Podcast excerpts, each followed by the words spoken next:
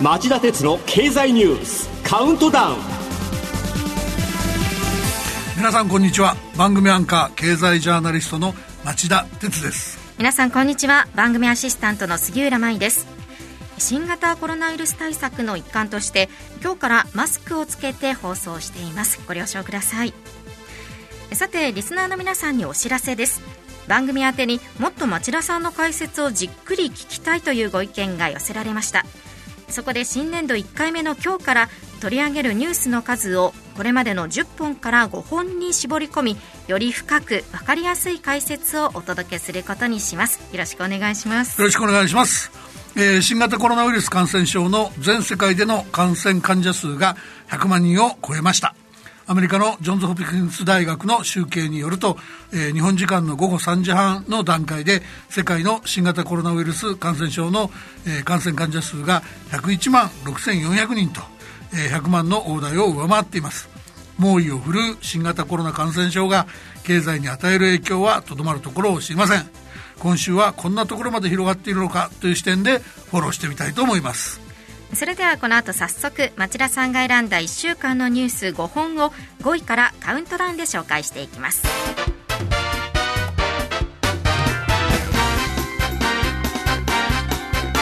町田哲郎経済ニュースカウントダウン。はい、えー、まずは今週5位のニュースです。株安が金融機関の決算を直撃新型コロナウイルスの拡大による株式市場の混乱が金融機関の2020年3月期決算を直撃しています。三菱 UFJ フィナンシャルグループは火曜タイ、フィリピン、インドネシアの子会社株についておよそ3600億円の減損処理を行うと発表。またみずほフィナンシャルグループは水曜みずほ銀行などが持つ株式の時価が下がったため日本株について394億円の評価損を計上することを公表しました。さらに第一生命ホールディングスも2020年3月期の連結純利益が前の期に比べて92%少ない170億円になりそうだと発表しました。菱とみずほの損失額には正直驚かされました。うんですけど、金融関係者から見れば、よくこれぐらいの損失で済んだなっていうのが実感じゃないですかね。あの、世界の株式や債券、投資信託の市場も同じような動きだったんですけど、東京株式市場を例にとると、日経平均株価が1月の高値から3月下旬の安値まで31%も急落し、その後の急回復がなくて期末を迎えてたら、ゾッとするような結果になってたはずなんですよね。うんえー、で、一般企業でも、東レ、ニプロ、富士急が相次いで保有株式の評価損計上を公表し、えー、企業年金の運用成績の悪化も懸念されています。売り方の買い戻しが入ったり、流動性の供給という名目で日銀が ETF、上場投資信託を使って買い支えたりするなど、いろんなドラマもありました。その、どんなドラマの一つを教えていただけますか？あの、今朝、麻生金融担当大臣が記者会見で言ってますけども、その決算を、まあ、弾力的にやるっていうんですね。まあ、あの、国家的にお化粧決算容認するって話ですから、こんな事態って東日本大震災直後の2011年3月期決算で、えー、破綻が確実だった巨額の損害賠償を抱えてた東京電力に甘い処理を認めて以来のことでしょうね。町田さん、この問題についてはどうお考えですか？やっちゃいけないんですよね。あの、金融庁なり政府は緊急避難っていうスタンスなんでしょうけども、やっぱりモラルハザードっていうか、その節度を経営者が失っていきますんで、やっちゃいけない。で、今回ヒヤッとした経営者にはですね、ベースになるべき収益力が弱いんだから、そこを自覚して大胆なリストラを頑張れということだと思います。従業員や取引先、株主を路頭に迷わせないように頑張ってください。続いて4位のニュースは。原油価格の低迷でアメリカの中堅シェールオイル企業が破綻。ハイイールドボンド市場の混乱に拍車をかける恐れも。アメリカでシェールオイルの開発を手掛けてきた中堅企業のホワイティングペトロリアムが水曜日本の民事再生法に相当する連邦破産法のチャプター11の適用申請を行い事実上経営破綻しました。原因はサウジアラビアが仕掛けた原油の増産競争ですがこうしたシェールオイル関連企業は過去数年社債市場で主要な資金の借り手になっており折からの金融市場の混乱に一段と拍車をかける可能性が出ています。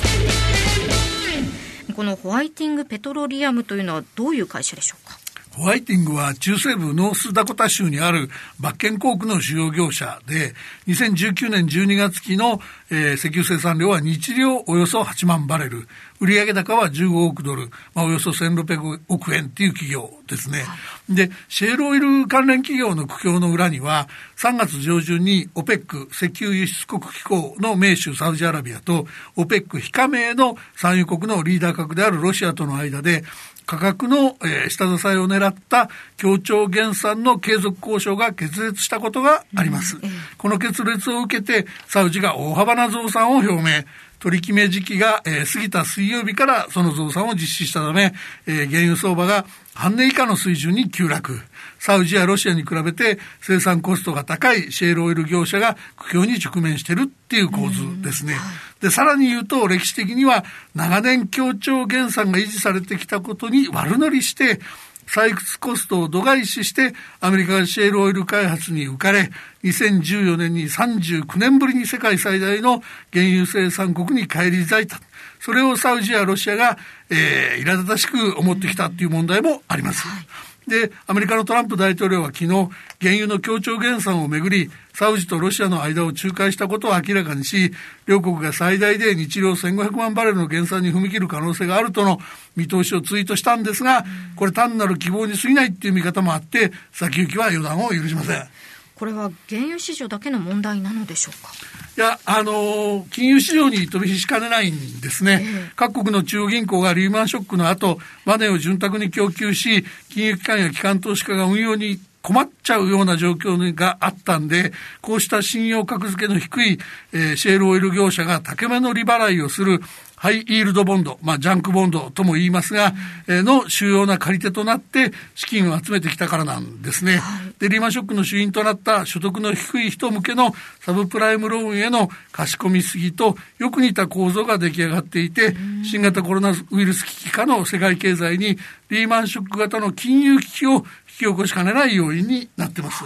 あともう一つ、苦境はですね、裕福ではない産油国や非産非産油国にとっても同じで、すでにベネズエラが IMF 国際通貨基金に支援を申し出るなど、1997年に、えー、起きたアジア危機型の通貨危機の勃発も、勃発も現実に帯びてるんですね。まずは5位と4位のニュースをお送りしました。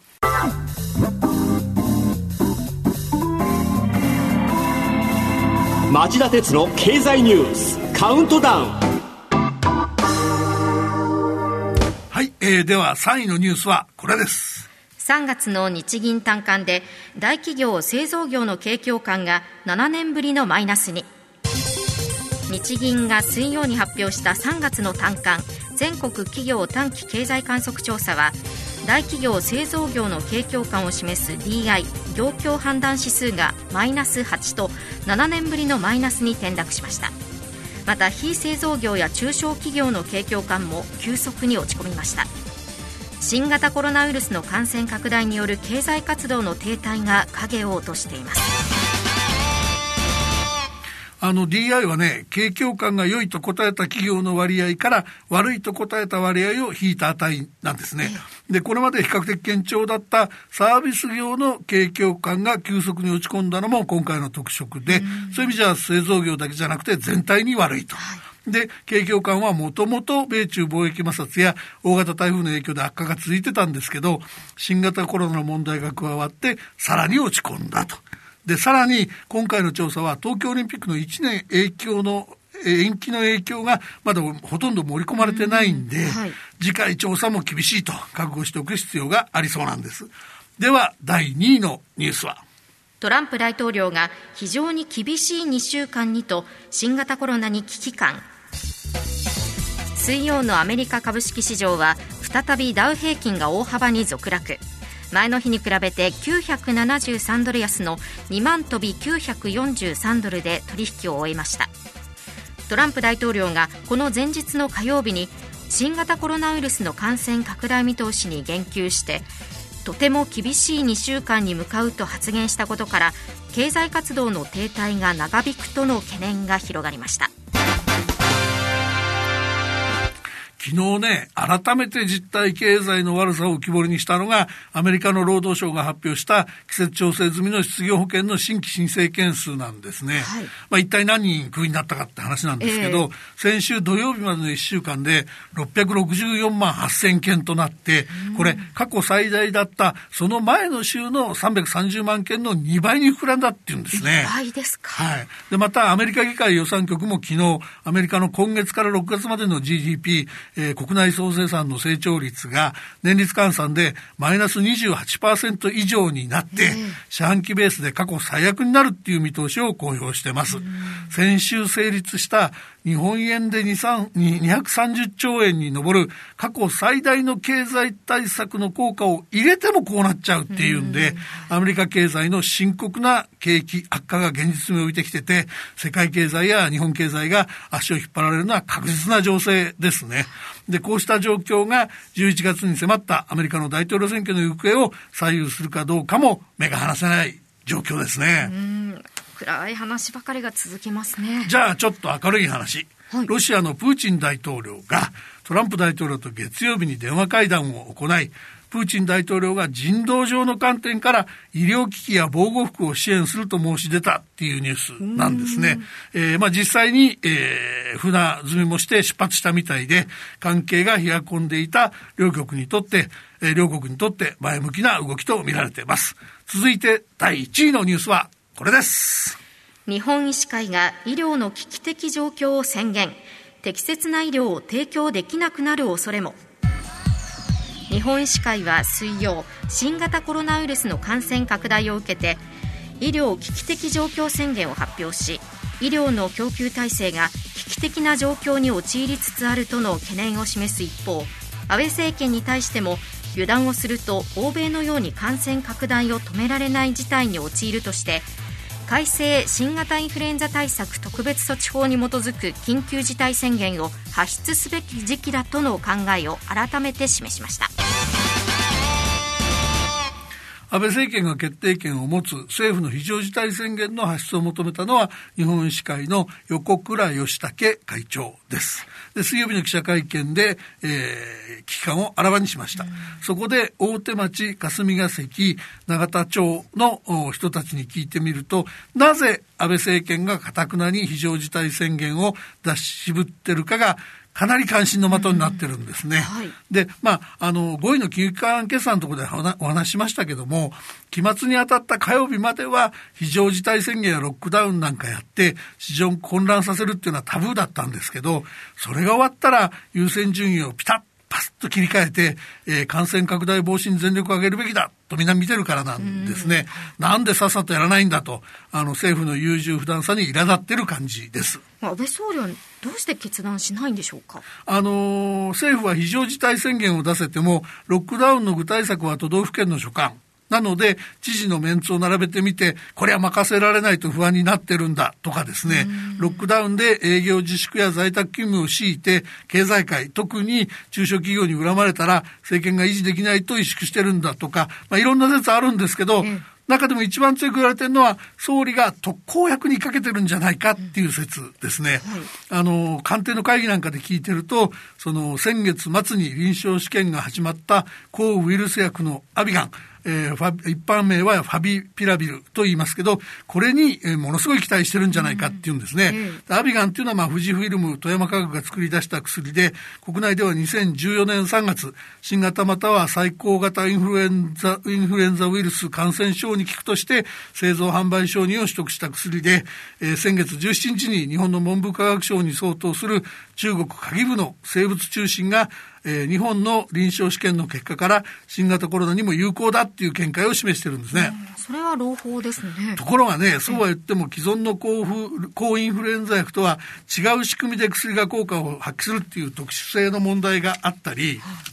えー、動物実験で妊婦が服用すると奇形児が生まれる可能性が指摘されたりしてて、厚生労働大臣の要請がない限り製造しないことになっている薬でもあるんですね。で、政府の要請を受けて、富士フイルムは3月上旬から生産を再開する一方で、えー、火曜には国内で新型コロナウイルスを対象にした臨床試験を始めました。だけどこれ、仮にうまくいっても一般の人が投与を受けられるのは年末以降とみられます。時間がかかるのはアメリカのジョンソンジョンソンが進めている予防ワクチンの開発も同じなんですね。なので、非常事態宣言やロックダウンを早くしないと、オーバーシュート、感染爆発が起きてしまうと懸念されている。すでに手遅れかもしれない状況に直面しているだけに、えー、総理には一刻も早い決断をしてほしいと、僕も思います。はい